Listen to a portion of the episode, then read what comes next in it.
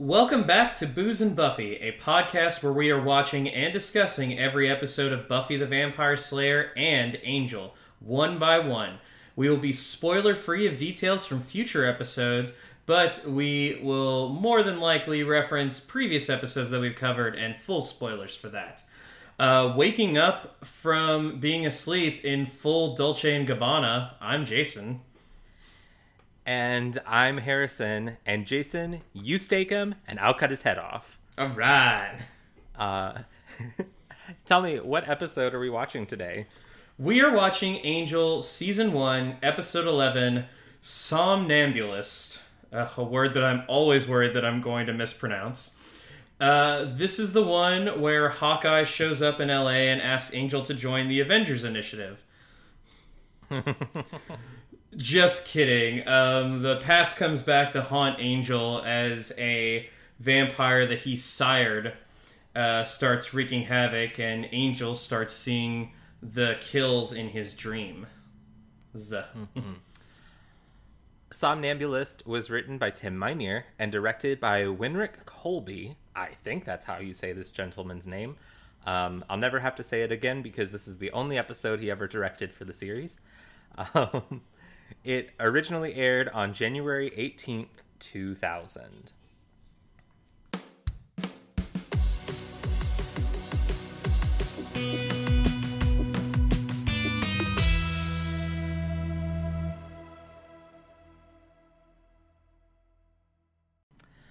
Jason, what are you drinking this week? Uh, well, Harrison, I've been uh, I've been just kind of dealing with uh, the second COVID shot. Not like not a lot of symptoms, but still a little tired. So uh, I I went with what I went with our last episode, uh, strawberry wine. So Lovely, lovely. hopefully you guys I, weren't holding um, on for me, holding out for me having a inspired drink choice. Um, I've not gotten any COVID shots yet, but um, tomorrow uh, they're opening up um, appointments uh, to everyone over 18 in Kentucky, um, starting starting on April 12th. But they're gonna start like booking appointments tomorrow. So I am planning on being on that website at midnight tonight and trying to get myself an appointment. Um, Yeah. so, um, but I am drinking a um, a bourbon ginger. Um, it was it's funny. Um, as I was prepping, John was like, "Ooh, we can make whiskey sours. We have everything." And then he was like gathering the ingredients, and then he went, "Oh, we don't have lemons." And I was like, "There's a lemon right there," and he went. That's not a lemon, Harrison. That's a lime that turned yellow. Ooh. Um, so, um, so no whiskey sour for Harrison. I was disappointed, but you know, I'm always I'm always down for bourbon ginger. Um, and I put it in one of my fancy glasses to make me feel Oh. fancy because I'm fancy. um, Delightful. um, yeah, it's a like just like a stunning day today. Have you been outside? to get the mail. I sleep during the day. Oh, that's fair. It's just like real nice. John and I went for a really long walk. Uh, yeah. Anyway, uh, Jason, would you like to lead us into, into a toast? I very much would. Um, so uh, this past weekend, uh, we did our first ever live episode of Booze and Buffy um, at TomCon, uh, and uh, it was vir- don't worry, it was virtual and safe. Uh, it was a really fun experience, and I hope that uh, people really enjoyed it and uh, got interested and started listening to the podcast. So here's to everybody who uh, is new to listening to Booze and Buffy, and you came through uh, TomCon. Yeah, lovely. Cheers.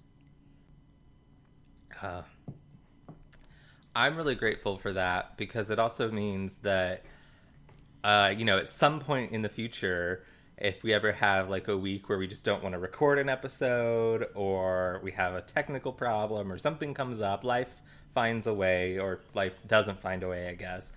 You know, we just have that in our back pocket to just throw onto the feed and be like, here you go. um, yeah, we had a we had a real good time with uh, uh, with that. It was, uh, and and only two brief scary technology moments. Um, so that was nice too. Yeah, no, it was it was a ton of fun.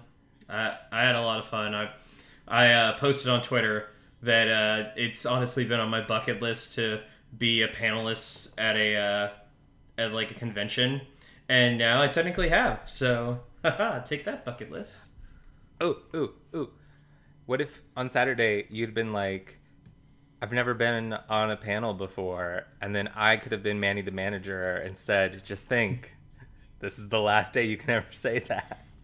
I would have loved it. but uh, we shouldn't really talk too much about that episode because it's in the future. Nah. future. Um, shall we talk about the past then? Namely, Uh, and yes. some of Angelus's past? Yes, so uh, there is a woman who is uh, running through the streets, and um, just as she stops, we realize that uh, she's being grabbed by somebody, a very tall, handsome somebody, and uh, he has a little Do like you know? Do you know how I knew this woman was gonna die? because she wasn't blonde. Yep. and she started running, I, I saw she was brunette. I was like, oh, poor thing. Oh, honey. Done for. um, but a uh, a but the person that catches her um, has a metal finger claw of all things, and then cuts her cheek with it, and then bites her on the neck, and it is revealed to be Angel. But he's a good guy, isn't he? oh no! But uh, Angel, but Angel then wakes up, as I said, in full Dolce and Gabbana. He was like, he was in bed, but wearing his coat and like, and nice clothes and everything. Like, what the hell? Maybe he had just gotten back from like a really intense like mission, fighting something, and he was just like he was just you know like you're you're so exhausted you like don't even have the energy to get undressed you just fall into your bed I, I don't know. I feel like Angel's too much of a neat freak to get his um, really nice clothes uh, wrinkled. that's a that's a fair point. That's a fair point. But uh but yes as i said before he does wake up and from what seems to be a very realistic dream. We then cut to the credits and this is our first new opening credits sequence because uh glenn quinn has departed the show officially and um and wesley played by alexis denisoff mr alyson hannigan is uh is now a main character for angel So I had never realized that this happens uh, for both the the credits changing for happened on the same week for both shows. Riley being added in Doomed, Wesley being added this week. But then I was thinking about it. This is like their mid-season premiere. It's actually makes sense a lot of sense that this would be where where those credit changes would uh, would be happening. So But uh, um, a really fun thing. So I, this is another one of those episodes that I haven't seen since my original wa- watch through years ago, and I'm pretty sure when I originally watched through this, um, it was before I knew who Jeremy Renner was. So that name definitely popped out on the guest starring credits. So, I mean, good on Jeremy Renner for making a name for himself. Yeah, we'll talk about. It.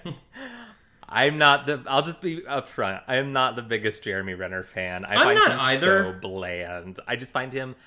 I just the word I always use to describe him, and maybe this is cruel, but his charisma vacuum. There's hmm. just. I don't know. He, Oh. It's not that he. I think he's bad. It's just that he's not.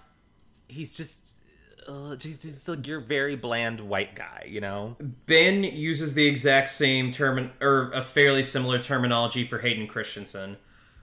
I I don't think that's a fair assessment of Hayden Christensen. I, I, I will say, Star Wars aside, I think Hayden Christensen is actually quite talented in the things I've seen him that and that are not Star Wars, but it's all subjective. Um, But I'll uh, fight Ben later. Uh, and I, I actually kind of agree with you. Um, honestly, when it came to Avengers Age of Ultron, the fact that they went out of their way to make you feel that Hawkeye matters was just one Mm-hmm. more thing wrong with that movie. Um, I, I, you know what? I think if a different actor were playing the role, I might have cared more. I just, he's, he's, the, he's the one thing that keeps the movie Arrival from being a perfect film. Like, it, I have, Amy Adams is over here doing backflips, inventing new emotions, and anyway, let's let, we can we have to move on. but yeah, my, my comment was basically that he is a household name now. So yeah, um, yeah. it is fun to kind of see, like, oh, wow, that's right. He did this before any of that. Um, So when you but- watched this, what year would that have been? Like 2010 or before? Uh, yeah, that sounds about right. Sophomore year of college, so 2009, 2010. so that would have been around the time he was doing uh, the Hurt Locker. So that would have been like right when he was uh, coming into like I think his his fame. Mm-hmm. Uh, but uh, speaking of hurt, uh, this woman is actually dead. Um, Kate is investigating the scene, and hey, we haven't seen Kate for a couple weeks. Um, It's been a so minute. Yeah. Um, but yeah, so this woman is actually dead, and uh, she does have the uh, cross that was carved onto her cheek. Um, and uh, Kate realizes that this is an MO, uh, that this is, woman is actually the third victim, and uh, she's pretty much worried that uh, this guy's just getting started. Um, we got a serial killer on our hands. Yeah. Um, Cordelia is uh, Cordelia is practicing. Um, I don't know if she's practicing for a script or if she's practicing for making a pitch for uh, Angel Investigations when they get a I new client. The latter. Okay. because she makes a she has a comment to Wesley later that indicates that it was that she yeah she's practicing for basically their non-existent clientele, and I appreciate Cordy's dedication to the to the job. Yeah, a I mean, way, our Cordy. Yeah, yeah, because Angel Angel obviously gets wrapped up in the actual um in the actual saving of people and uh when he's not doing that he's brooding. So so uh that like Cordy's the one, especially now that Doyle's not here, she's the one who kind of has to put the business on her back. Plus she has the visions. Um so sh- get, guys, get yourself a girl who can do it all clairvoyant, and business savvy. But yes, uh, Wesley walks in uh, dressed like he's about to open Jurassic Park. Um,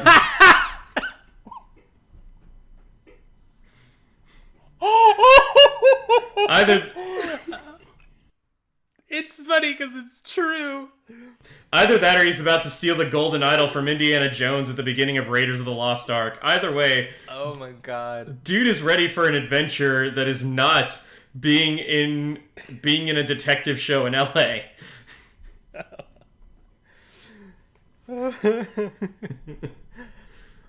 I do like that But, contrast uh, they've got with Wesley right now of like his like bright suits contrasting with Angel's, you know, black on black wardrobe. Everything has to be black. but uh, Wesley um, sa- shows up, and it seems like he isn't technically part of the team yet. He's not an official Angel Investigations employee, but it also looks like he's awkwardly trying to find a reason to show up there. and uh, and it- and for for his re- his excuse for this time is he's bringing in the mail and the paper, which actually is supposed to go next door. Um, yep. he also uh, he also expresses a desire to share the um, the uh, the notes, compare notes on the battle against evil, and it turns out that he has nothing. Yep. Um, it's like it's just like, dude, just swallow your pride. Just ask if you can work there. I not to sound crass, but you know they they, they do have an opening. Um, Wesley does, however, notice something on the front page of the paper, and uh, so it, this obviously ruffles his feathers a little bit. And um, he hears Angel coming and decides, oh, I need to take this mail over to the dentist, who actually, um, who actually uh, had that mail. Um, when Angel comes in, he is not in a good mood. He immediately kind of goes for coffee, and uh, Cordelia is trying to be. I think she can tell that Angel's not in a great mood. Um, but uh, she's trying to get stuff done while still respecting that Angel is very much not a morning person this morning. I love her um her you look half dead and then immediately backpedaling and being like and I mean for you that's quite an accomplishment being completely dead. I I just I I'm gonna try to avoid saying like variations on this every week, but I'm just I so so love the rapport that's developing between these two. It, I Yeah. so much. That um, I'm skipping ahead a little bit here, but that rooftop scene is Oh. really um, it's really good.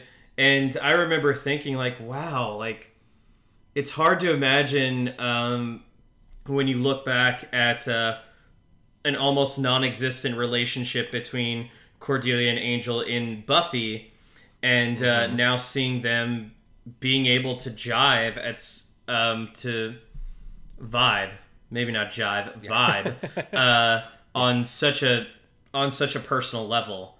Um, And it's also interesting because that rooftop scene was originally written for Doyle, but uh, had to be rewritten. Yeah, I I saw that too, and it makes sense. Um, but I mean, obviously, it has to be Cordelia. Like, if they had tried to transplant Wesley in there for Doyle, I don't think it would have worked. Um, at least not at this stage. But um, Yeah, and um, and I honestly, yeah, and honestly, the uh, the situations of the episode uh, kind of get in the way of uh, Wesley feeling completely comfortable uh, around Angel. But uh, again, we'll get to that. Um, Angel uh, decides to uh, do what Cordelia says and uh, have Kate run a license plate uh, for them. And uh, of course, he's still in a funk and almost walks out the door until into like pure daylight. And he's like, "Oh, I should probably take the sewers, the tunnels." probably. Um, when he does get to Kate at the police station, he's asking her to run a plate, and uh, and Kate is basically saying, "Oh, well, I can't really give this info out to a civilian, uh, but you know she's going to anyway." Uh, Yeah. However, she has got all the hots for Angel. um, yeah, and uh, when Angel actually does make a comment that, uh, oh, uh, the only thing that these three people, these three victims have in common is they have you, uh, you saw a smile on her face, and she was like, oh, I want to jump your bones. So she does. Well, she does now. Um, at this point in the episode. Yeah, um, that that changes a bit, um, but he um, he notices that Kate has all of her files on this serial killer on her desk, and Angel recognizes uh, the girl, the most recent victim from his dream. Uh, Kate says that a lot of the tabloids are calling him the Pope uh, due to some religious significance with the carved cross on the cheek. But Angel says, oh, this isn't a religious man, he's mocking God, which immediately makes us think, oh, Angel knows what's happening. Um, And here is here is a scene when Kate goes to profile this person. Holy crap, Kate is so good at profiling. It, it- she gets obviously at this point we're expected to think that Angel is doing this some way or another and she describes Angel to a T even bringing up uh, oh a possible relationship that ended badly recently. Gee, I wonder who that is. Um, uh, but yeah, and honestly, that made me think: why is Kate just kind of like this uh this grunt this grunt detective? That's what it feels like her position is in the department. And I'm like, if somebody can profile that well, she should be higher up. She should have a she, She should have a specialty. She should definitely be getting more money. Yeah, I would suspect, based on how we've seen her be treated by her colleagues in previous episodes, it has a lot to do with the fact that she's a woman. Um, and I think there's also, I think, not only that, but I, I suspect that a lot of people view her as um, only being there out of nepotism because of how Her dad. well, yeah, because of her dad. Not fair. None of those assumptions are fair, but The I mean, goddamn that- patriarchy. goddamn patriarchy. We see it every fucking day. So I agree. I'm right there with you. She's very good at what she does, but I'm not shocked that she's been unable to rise the ranks any higher. And of course, she's not quote unquote likable. You know, um, she's she's tough. She's you know she's all the all the traits that would be admired if she were a man are counted against her for being a woman. Yes. Um, back at Angel Investigations HQ, Wesley is running in with a stake, and he's basically like, "Oh, where's where's Angel?" And Cordelia is immediately defensive, and she was like, "Um, first That of is all, so rude." rude. Second of all, don't stake my boss." So, okay, so he tells her that once he establishes that Angel's not there, he tells her that um, back in Sunnydale, he did extensive research on Angel after learning of Angel and Buffy's closeness. Um, Cordelia uh, makes a snarky comment about how close they were. Loved that. But we learn here that it this was like a thing he did where Angelus would like carve crosses into people's uh, cheeks his victims, and it was like what he was known for. And my immediate reaction was like, if this is what he was known for, why is this both the first and last time it ever comes up? Um, so there's there's a little myth building around Angel in this Angel's past in this episode that feels off to me. I, I I have a guess to that, um, or at least just an observation. They do say that um, it is a method only employed in a certain time period. Uh, so that's Oh, kind okay, of how they write that. around that.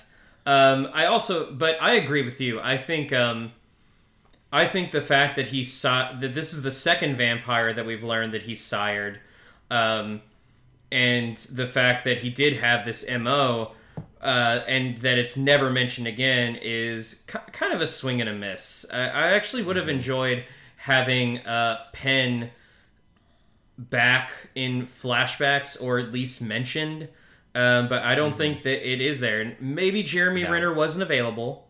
Um, he was off uh, getting ready to be in the Avengers. Uh, but yeah, it's it's actually a little. It is a tad disappointing. Um, and uh, unfortunately, when a show does run for a decent amount of time, or in this case, when we have the spin-off and we need to build on a character's Yeah. history that has already been fairly well established in the previous show, you're probably going to get some inconsistencies. Oh yeah, and I do think we get. Um, I I think this is really the first. If this is the first like significant flashback we have to Angel's past on Angel, right? Mhm.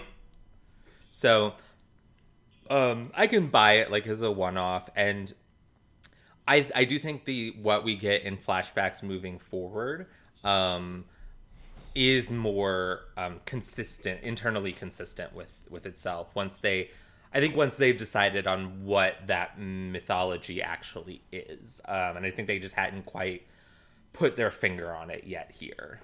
I agree. Um, but yeah, Cordelia is obviously, oh, I, this is not fair. Angel is not that killer anymore. And uh, then Angel comes in and says, Wesley's right. and she immediately jumps into defensive mode with the line that she referenced at the top of the episode. you stake him and I'll cut off his head. Uh, I that was so Yes. funny. I oh my god. I it makes sorry. Uh, it just makes me furious to know that behind the scenes a certain someone was being shitty about Charisma Carpenter's performance because I I, I can't fathom it because she's Yeah, so she- good. And the thing is, um, one other thing to note about Cordelia and Charisma Carpenter is that this cast is still small. You have three main characters and one recurring character in Kate. So, um, whereas in Buffy you had a decently large cast and many characters could fulfill certain roles. For instance, Xander was the comedy relief. It really does come across that uh, Cordelia has to not only be the comedy relief, but she also has to be kind of the mission-driven one, and the uh, and several other things as well. Yeah, yeah. So Yeah. and she does all of that with aplomb. So Mm-hmm. good job, charisma. Um, Angel does explain that he has been having these dreams where people die, and not only has he been having them, he enjoys them. And um, so Wesley starts thinking, "Oh, maybe, eh, maybe you're sleepwalking," and and Cordelia immediately counters with, "Well, he'd walk right out into the sun if he was sleepwalking," and Wesley said, "Well, not if it was in the pre-dawn hours, which is when all of these murders took place." So they decide, just to be sure, uh, they chain Angel to his bed, and oh, poor Cordelia. She's like, "Great, I have to make the coffee and chain up my boss." Love that. Um, so two things. Um, I had a weird moment while watching this when, uh, in that scene when they're kind of they're like having their standoff with Angel, and Angel like grabs Wesley to be like, "If I were like gonna kill you, you'd be dead." I had a moment where my brain broke and I went, um, continuity error much. His chip should be going off right now. And Wrong show, like, wrong vampire. yeah. yeah. And then immediately I was like, that's not right. That's um but also I I have to say though. Jason though, already knows Oh, go ahead. I have to say though, um, crosses do not seem to be as effective of a weapon against a vampire as everything else is. Nah. I And I, may have even mentioned this before. we've definitely talked about it. I mean, because unless they're physically touching it, it doesn't really do anything. So I think for it, I maybe for some vampires who aren't like maybe who are younger or who are, aren't as skilled are, are going to be more cautious around them. But like someone like Angel who's been doing this for a long time, I mean, we've seen how quickly he can knock one out of someone's hand. Um. Uh, Yeah. they they chain Angel to the bed, and I texted Jason and I was like, I know what my gay agenda is. it's hot, chained up, spread eagle, Angel. I am disappointed that they didn't give me what I really wanted, which was like hot, shirtless, chained up, spread eagle, Angel. But listen, I'll take what I can get. I'll, you know, I'll, I'm, I'm, uh, I'm, I'm not selfish. I'll, I'll, you know, I'll take what I can. Hello. I'm here. Can you hear me? Uh, yeah, I like lost you on all of that. So It was just a big horny rant. So okay, I'm sorry I missed it then. I was mostly just mad that Angel was wearing a shirt while he was Uh, okay, up. that's what I figured. It, that was what I figured the direction was going, but I wanted to be sure. Um, also, Cordelia has a phrase that she says in here in this scene that I was just like, ew. Um, because she does not want to hang out for Angel's nocturnal commissions. And, oh yes. and I was like, ew, gross.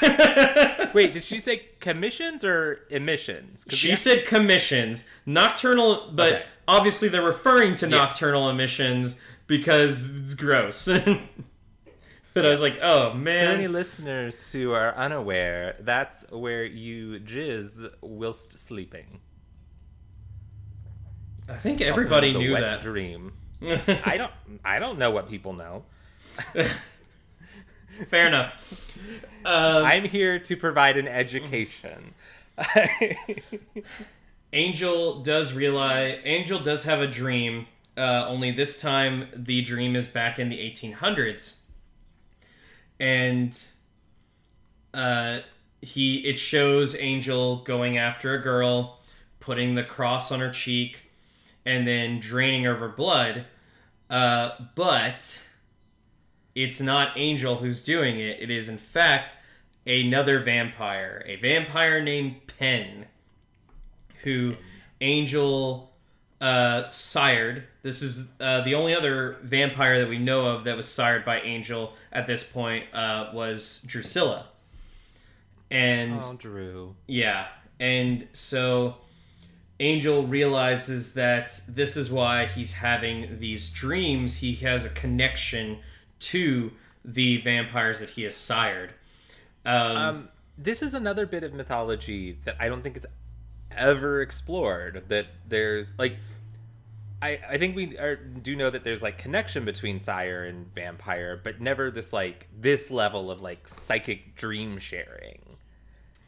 You know it's so great. Um, I love uh, in the Vampire Diaries the way that siring works because it doesn't always happen when a vampire turns, but when it does, it's hilarious.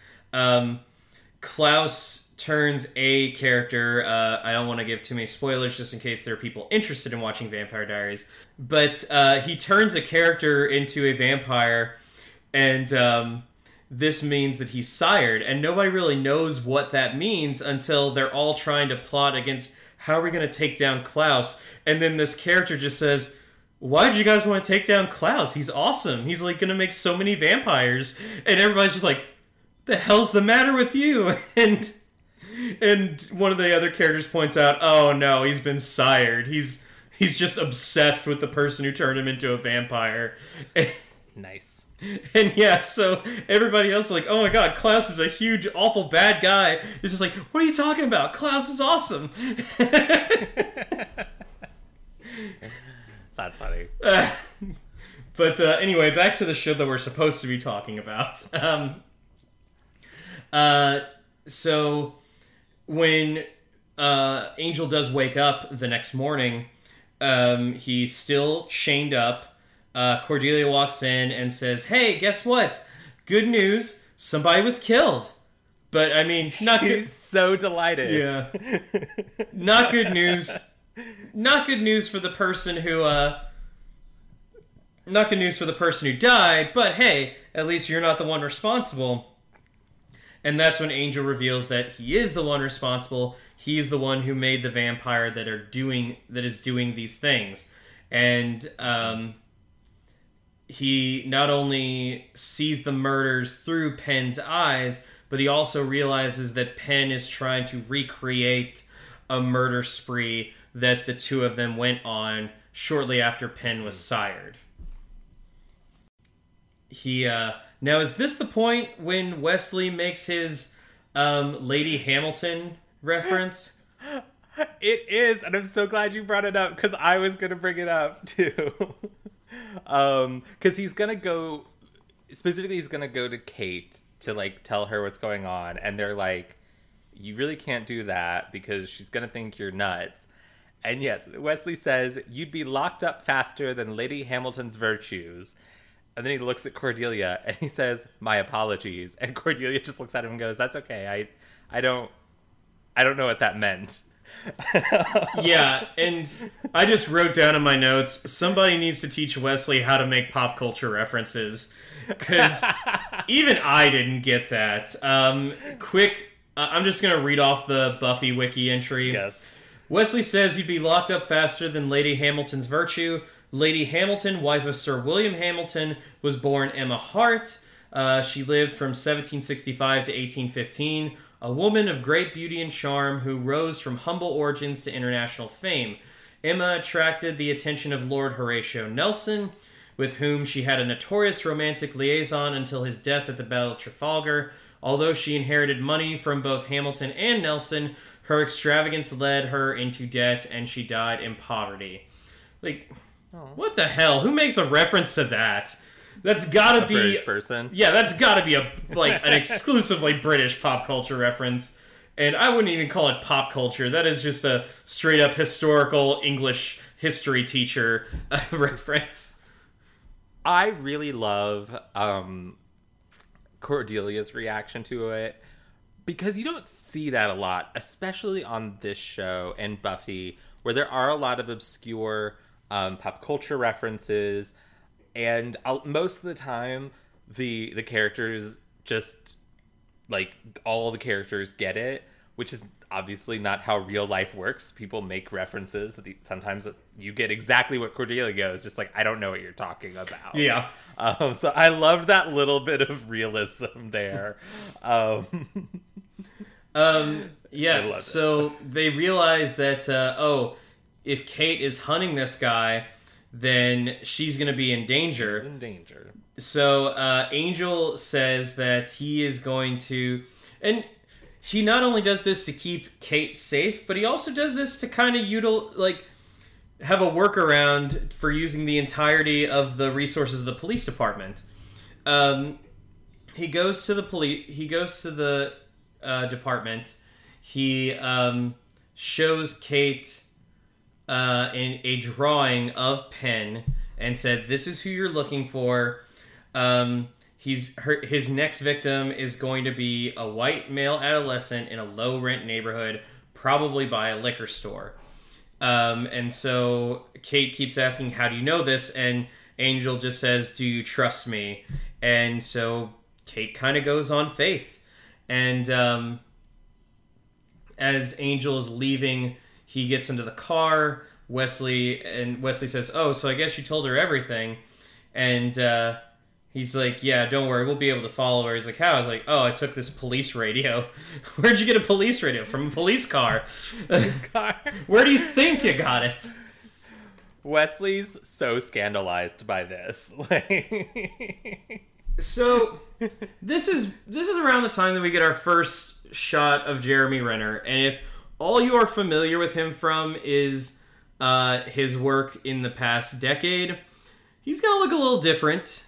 Um, He, uh, yeah, he has the the little chin beard going on and the glasses, and, I don't know. hair. Yeah, honestly, the hair looks a little bit like Angel styling. And even though he hasn't seen Angel in a couple centuries, he uh it's it's it's strange. I think that was a creative choice. It's a rather inconsistent creative choice because or unless he just thought that that hairstyle's great. Um but yeah, he uh he definitely doesn't look like the Jeremy Renner that we all know. Um, He, I mean, he looks. If I walked past this man on the street looking like this, I'd be like, "Oh yeah, that guy has four women women tied up in his basement." like, like, I'd like props to the hair and makeup team for making this guy look like a, like a fucking serial killer. Um, but uh, Angel is correct, and Penn does go after this uh, teenager. And I'm gonna say, I don't think anybody deserves to die, but I wouldn't be sad if this kid died because. Aw. I mean, all he's doing is asking people to buy beer for him, and and like probably the worst one is like, "Oh, can you buy some beer for me? It's for my mom." I'm like, "Are you kidding me?" He's a kid. He's just trying to get some beer. he's got he's got very Aw. much the high school douchebag thing going on because he's got the skateboard and just like the oh, I want to get some beer. Like, oh. when I um, I worked at Kroger for uh, a long time through high school and through college, and um, shortly after graduating high school, I was I was working one night in one of the registers, and someone I went to high school with came through um, with a case of beer, and we were 18, like 19 at the time, and I was just like, dude, I I can't do this for you, man. And to his credit, I will say this guy was like, it's cool, man. I get it. I don't want to get you in trouble. And I was like, thank you. Like, I, I appreciate you not try not making this into a thing and being a dick about it. Like, Yeah. um, like I don't give a shit if you drink, but I'm I'm not losing my my job so that you can drink your natty ice. Ugh. God, what a what an eighteen year old choice for beer. um, uh, so just as Penn is about to um, make a meal out of this kid, uh, the police show up, and Penn jumps and does a very leaping jump into a warehouse window. Um, Kate uh, says that she's gonna go and get him. Uh, Angel and Wesley are there, and uh, Angel is um, climbing up a drainage pipe to get into there. And uh, as Kate moves into the warehouse, she sees Penn and uh, says, "Hey, don't move, or I'll shoot." He, of course, continues to move, and so she gets him three times. He falls down, um, but as she's going to like check a pulse, uh, Penn uh, reaches up and grabs her because hey, he's a vampire, and bullets aren't the most effective thing. Uh, No. and um, he's about to uh, basically probably kill her when Angel shows up. And in a pretty cool way, he like comes in from a higher floor and just like smashes through. I mean, it's yet another one of our Batman moments. Like, Yeah. um, I, I can't remember. Is he wearing his coat at the time so that it billows as he jumps, or no? Almost certainly. Uh, Like, I can't imagine that they would have like not used that imagery if they Yeah. had it in their wheelhouse. um, but yeah, and uh, Penn recognizes Angel, who he refers to as Angelus, and they start catching up. But then he sees that, um, but then he sees that Kate is trying to radio for help, um, and uh, Angel's like, "Oh well, I'm not here to kill this woman with you. I'm here to kill you." Uh, and so they both fight, and Angel's like, "Hey, Kate, get out of here." At this point, though, um, he does vamp, vamp up, vamp out, however you uh, choose to choose to say it. Um, but uh, yeah, Penn is able to escape. Um, oh, I should note that uh, there is a quote, and uh, I think they have this on the Buffy wiki. Uh, but he says, "Angelus." Uh, Penn's talking to Angel. Says, "Angelus, we were supposed to meet in Italy. Do you remember?" I said, "I remember." Like, well, I waited. Hell, I waited until the 19th century. What happened? Got held up in Romania, and it's like Romania. What's in Romania? And Angel obviously makes reference to uh, that is where he received the Romani curse. Um, so, yeah, that's a that's very interesting that um, he had this association literally in the time period before um, he was cursed with his soul again. So yeah. something that should be Ooh. a little more important than it actually is. I would love. I've never really done this. Um, I'd really love to like get like a, and I'm sure I bet there's one on the wiki already, but like an actual timeline of like of Angel's past pre Buffy season one. Yeah, I'm sure. Just Um, look up the all- angel. Just look up the angels page Yeah. on the Buffy wiki. Yeah, because I mean, we get a, especially on Angel, we get so many flashbacks over the course of the series to his past, but they're always different time periods, and they're not necessarily in order. Um, I'd be actually very interested in, in finding that. That might be what uh, I do tonight. Maybe. But uh, Penn escapes, and uh, Kate sees Angel with his vampire face. And so now she knows the big secret. Uh, she knows that Bruce Wayne is Batman. Um, but uh, That always goes so well for the people who find out. yeah, and Kate uh, does the whole oh, like what exactly are you? And he says, you know who, you know what I am. It's what you've been hunting. Um, like right now, if you want to kill this guy, you need decapitation, a stake to the heart, direct sunlight. And uh, she says, No, you're wrong. This isn't real. And he says, You just aren't accepting it because it's a truth you don't want to face. And he di- and as he's doing this, he like grabs the cross necklace that she has, and it Good. now, here's a question. I've never noticed this cross necklace before. Has she been wearing it?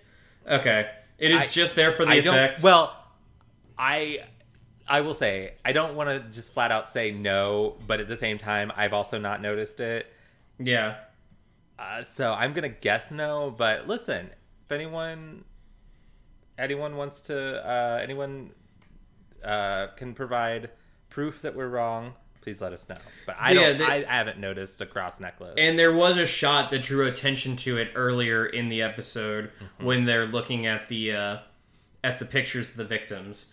Uh, yeah, Angel and these blonde girls with cross necklaces. Mhm. Um, but yes, Angel. Angel leaves. Kate goes back to the station. She has one of the officers pull basically anything that matches uh, Penn's profile, um, and it goes all the way back to the early 1900s. Um, and uh, Cordelia, who has been practicing her speech uh, for clients, is talking to an actual client, but of course, this turns out to be Penn. And um, I I like the fact that um, she's able to get uh, very much into the information that he's seeking. Then she realizes you're just pumping me for information, aren't you? And uh, yeah, so it would have been better if Cordelia had realized it a bit sooner. But props to her for being able to recognize it. I think she's Yeah. she's very She's- much She's yeah she's still growing. Yes. You know, she's she's still learning. Um, yeah, and so, uh, and it's really funny because Penn says like, "Oh, you'll never make it out. Uh, I'll I'll get to you before you even reach the exit." And he says that right as she pulls up a blind and gets some sunlight on him. So in your Yes. face, Penn, you're not messing with that uh, was fucking badass. yeah. Uh huh. Um, and Angel's able to get up, and uh, Angel is able to get to the office, and says, "Cordelia, give me a steak." And she's like, "But it's eight in the morning." And oh, you meant. Um, and there's this really cool imagery of um Penn and Angel having this standoff, and there's the reason that they're separated is because they have that daylight, that direct daylight coming right in. Um, I loved that shot. It's so good. it is, um, and and uh, Penn is basically just saying like, oh well, um, I'm just trying to do like what you taught me to do. And Angel calls out his killings as unoriginal. He's just recreating the kills that he did um, when he first became a vampire. And so then Penn is like, well, you know what? Just think about the worst thing you could think of, and that's where I'll be. And uh, and unfortunately, Wesley walks in, and uh, this is when Penn is able to grab him, and then he shoves him into Angel, and so then he's able to get out. So good job, Wesley. Thanks, Wesley. I Penn is a really he's such a petulant little brat, isn't he? He's very much like Yeah. You're not impressed, Dad? Well, I'll show you. Like, Yeah, it's like if this if this whole like uh surrogate father son relationship wasn't apparent already in the show in this episode, they just decided to not even be subtle about it in the end. Um yeah. But uh, so we see that uh, Kate has actually been studying up on vampires, and uh, Angel goes to her house um, to let basically give her as much information as he can and try to be a part of this.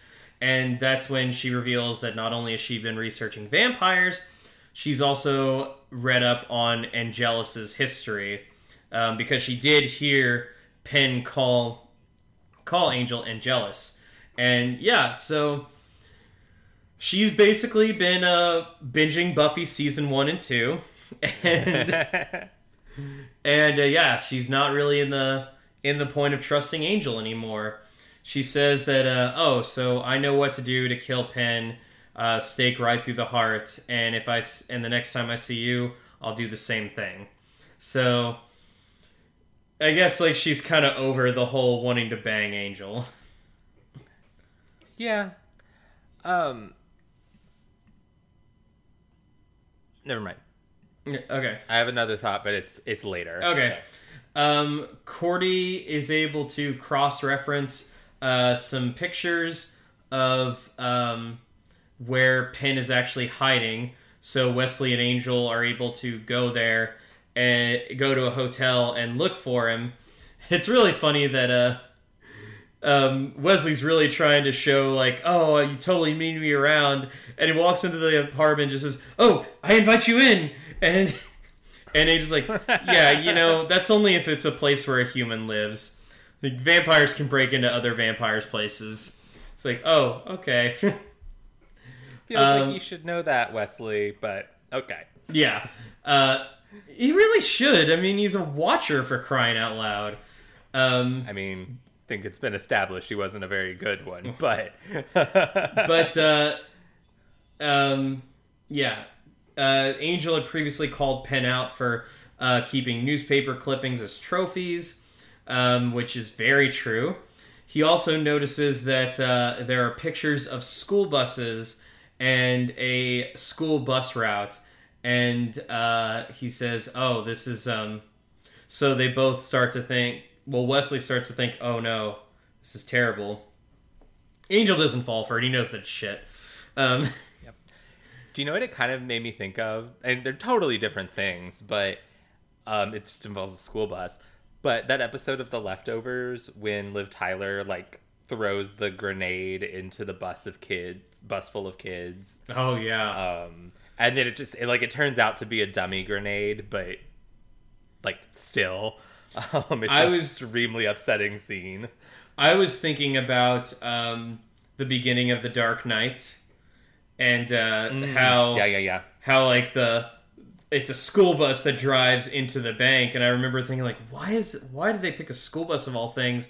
But then um, once the Joker has everything that he needs and has all the money, he um, he then pulls out right into a line of school buses that are letting out for school. Like, Ooh, this is gonna be a good movie, and it is. It's one of my favorites. Um, uh, shows up at the uh, police station and uh, grabs Kate. Uh, Angel and Wesley go there because he knows, like I said, he, he kind of pointed out, like, oh, this is bullshit. Uh, is dragging Kate into the sewer. Um, everybody else, all the cops are like, oh, he probably took her somewhere. They don't really know that he's a vampire. Only Kate does. But Angel immediately knows, okay, if he's going to run off with Kate, he's not going to do it in broad daylight. Um, and uh, and she says, "Oh, are you gonna kill me?" He's like, "No, no, I'm not gonna kill you, but uh, um, Angel will kill you when I'm done with you." And um, he grabs onto. Uh, he's basically holding on to Kate uh, when Angel does walk in, and um, fortunately, Kate was doing the thing that I was thinking of. Um, because uh, she had a stake with her, but she's not able to grab it in time to uh, once Penn comes into the police station. But she did have a thing of holy water in her in her pocket, and I think I think that's a thing that's not really used as often as it should be in uh, in in Buffy and Angel.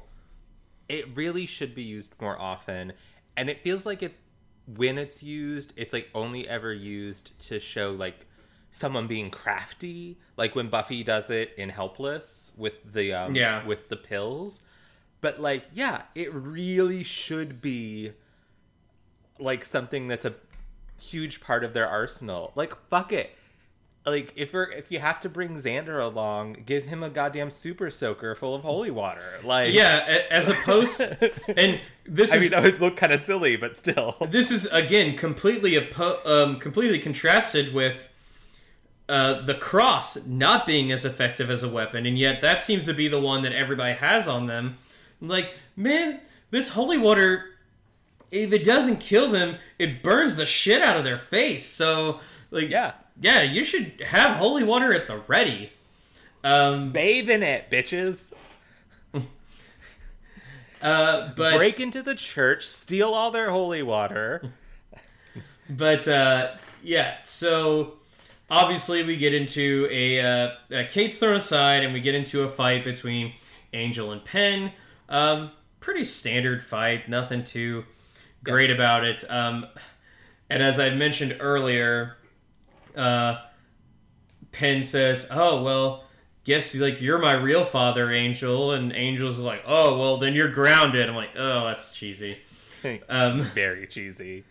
but uh, Kate is able to get a hold of a big piece of wood, uh, right as is able to grab Angel. And um, it basically looks like the only way that she can kill Penn is by killing Angel. Uh, but she ends up being able to very, very accurately stab Angel through the stomach and get Penn in the heart. And uh, Angel says, Oh, you missed. And she said, Oh, no, I didn't. So Yeah. um, their relationship has obviously changed quite a bit, but it's not at the point where she sees him as an absolute threat that needs to be taken out. Um, but yeah, and uh, so then we have uh, this balcony scene, this rooftop scene, and uh, Angel is talking about how Cordy comes up and with a uh, with a vision. Uh, it's like he's got a new he's got a new job, and Angel says, "Oh, you know, uh, the world, uh, this L.A. It reminds me a lot of where I grew up." Cordelia is confused at first, like, "Yeah, well, I mean, you know, besides the buildings and the cars and everything else." uh, but Angel kind of worries, um, if anything, if the world really does change. And Cordy says, like, hey, uh, this message that I got for you, it wasn't for Angelus, it's for Angel, and the powers that be know that difference. Um, and so Angel feels reassured, and he just says, "Oh, sometimes I'm worried if I ever go back, and if I do, she's like, oh, I'll kill you dead." and has a has a moment where one character promises to kill the other so quickly and like assuredly ever been sweeter like no, it, it it's hasn't. funny but it's also like because he's he like he knows that he can count on cordelia um to be by his side or if the time comes to take care of him um in a way that uh, there's a contrast there right? How cordelia we how we believe cordelia would react and with how we saw buffy react to the same situation.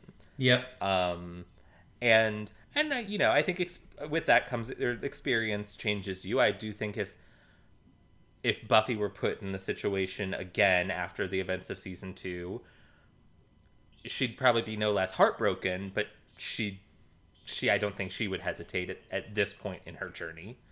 Um and but yeah i do i love seeing cordelia. I love seeing cordelia man. Yeah. Full stop. Just, just Like- that. um so i don't actually don't i had a note in here and i actually don't know where i actually meant to say it because but i'm not sure. But something that bugged me while watching this episode and i don't know if it bugs you but it feels like there's and it's not just this episode it's just in general but it feels like there's an inconsistency about how well known it is that angel has a soul. Because it feels like random people they meet just like like monsters of the week etc who know who he is or like he's the vampire with a soul. But like whenever he encounters someone from his who's like significant from his past they don't know. Um Yeah, um, Penn has kept surprisingly out of touch, um, given that we know that Angelus, I mean, uh, Kate was able to research Angelus and uh, find out a lot about that stuff um, of his past. So, yeah, you think that he would have some notoriety as the vampire with the soul now. Um, Yeah, especially, well, especially with how much notoriety he had. bef- He was so infamous, and you'd think the demon world would be like, "Oh my god, did you hear?" Or, "Oh my Satan, did you hear about Angelus But- and what the Romani did to him?" But then again, um, in School Hard, when Spike first shows up and Angel is there, um, trying to be like, "Oh, hey, Spike, long time no see," and uh, I can't remember if Spike mentions that he heard about the Romani curse or not. Oh gosh. Spy I know Angel pretends to be Angelus. Yeah, Um but I and it I oh god, I'm I'm mad at myself for not being able to remember. I think it does fool Spike briefly. hmm I can't remember. Oh, so yeah, annoying maybe that's not as well known. Um, maybe his having a soul is not as well known as yeah. um, because the people that we have seen calling him out for, or that we have seen calling him out for having a soul, are um, Whistler and Doyle, and um, obviously Doyle had the uh, connections to the powers that be, but I also believe that Whistler probably did too. I I've always kind of had that uh, theory, especially in the fact that Doyle was originally Hey, supposed to be Whistler. Yeah. No, I'm I'm right there with you. I agree. I agree. One hundo, hundo p, hundo p. Um, yeah. I just it's just such a weird thing, and and we, but we also know Angel spent a lot of time after getting his soul, like trying to be under as under the radar as possible. So, um, and I guess it would make sense that people like in L.A. word would be spreading like in the general area, but maybe Pe- Penn's been off in Norway or some shit. I don't know. Yeah. Um. So anyway, there's uh But yeah, that is um that is Somnambulist. Uh this episode this episode was very middle of the road for me. Um it wasn't it wasn't terrible. It wasn't uh it had some pretty decent parts, uh great moments from Cordelia, and I like the ideas that were brought forth with the introduction of Penn. The only problem is that we don't get anything about him for the rest of the series, and I think that's a big misstep. Um, as you said before, you're trying to build up this mythology, but then you don't follow through with it, uh, and yeah. that's that's that's disappointing. Um, but uh, probably the biggest thing to take away from this is Kate and Angel's relationship has been pretty much changed for forever. Um, so it'll be very uh, it'll be very interesting uh, going forward to see just how they operate now that uh, Kate is aware not only just of vampires but also of Angel's identity. I'm going to give this episode two and a half out of five, like really right in the middle. Two and a half out of five uh, beers that I will not be buying for uh, underage brat. Yeah, I, I'm right there with you. I, I mentioned this to Jason before we started recording, but last week when we did Doomed, I made a comment about this episode being like, it's really, really good. And as I was watching it, I was like, oh, you know what? I was confusing this episode for another episode that comes a little later in the season that also features Kate pretty heavily and has significant flashbacks to Angel's past.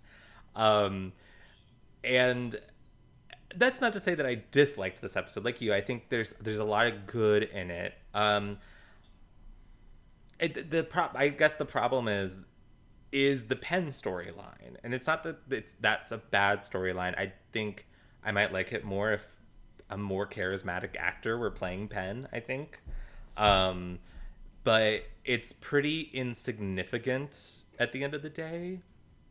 Um, but I like all the stuff that's going on around that story with Cordelia and Kate in particular, but also um, in these little moments we see of Wesley trying to incorporate himself more into um, this established dynamic between uh, between Cordy and Angel.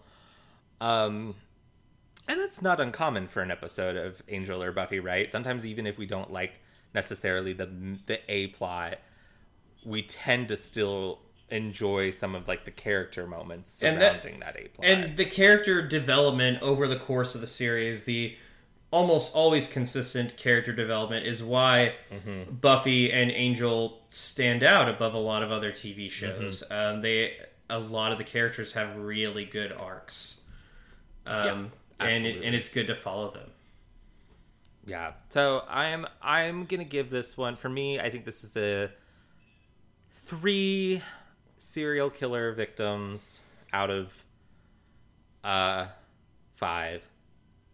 Although I think it was technically four was what his cycle was, but you know, for the sake of the rating system, um, uh, yeah. Well technically he didn't he didn't kill the he didn't kill the fourth kid That's true. That's so true. it was only three It was only three. So. Mm-hmm. um, I also kind of wondered if the, and they don't really go into this, but I kind of wondered if the fourth kill was meant to uh, represent Penn. Um, Well, he he uh, Angel mentions that he's looking for somebody that reminds him of his brother, so that's why he said the oh, that's male. that's Yeah. right. I, I completely forgot that. So okay, so it is it, that is established what Yep. that was. Um, so okay, um, yeah, I, I it's it's fine. It's not a it's yeah it's not a banger. It's not an all timer, but it's um, certainly not terrible. It's um, um, I didn't. Uh, you know, I I certainly had a much better time watching this than I did watching uh, uh, fucking Doomed. so Fair enough. um, yeah, I think that's all I've got. All right, why don't you take Oh, us out? So that means it's me. Thank you for joining us on Booze and Buffy. We'll be back next week with Buffy season four, episode twelve, A New Man. And just to wet your whistle a little bit, uh, this is a Buffy birthday episode. So happy 19th birthday, Buffy. Yeah. Uh, Um, I'm Jason. You can find me on Instagram at YamiJ357. Uh, if you like what you've heard from me, uh, you can check out my uh, series on YouTube in which I discuss both uh, getting over stage fright whilst showing you the best dishes to cook uh, using only a wok in your kitchen. Uh, just look for the latest episode of Pretty Shy for a Stir Fry.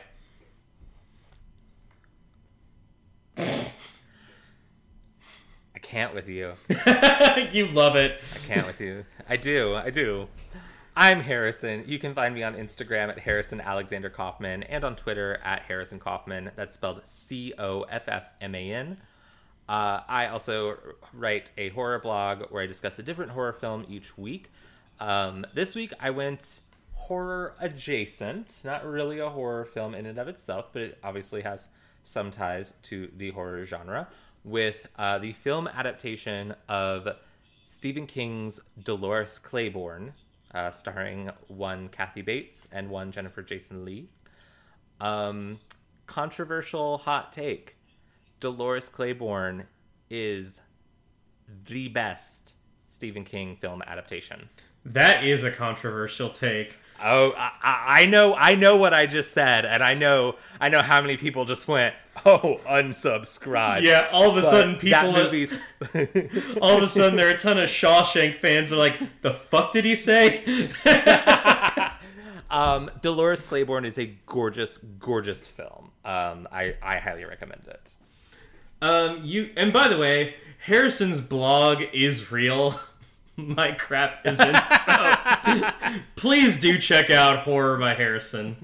Um, you can find us on Facebook, Instagram, and Twitter at Booze and Buffy, or you can email us at boozeandbuffy at gmail.com. The and is spelled out A and D in all of those cases. Also, don't forget to subscribe and rate and review us on Apple Podcasts or wherever you get your podcasts. Um, obviously, uh, we had a very unfortunate news come out this week that uh, Arizona became the first state to outlaw uh, trans health care for um, trans youth, which is just an overall shitty thing to do. Shame on you, Arizona.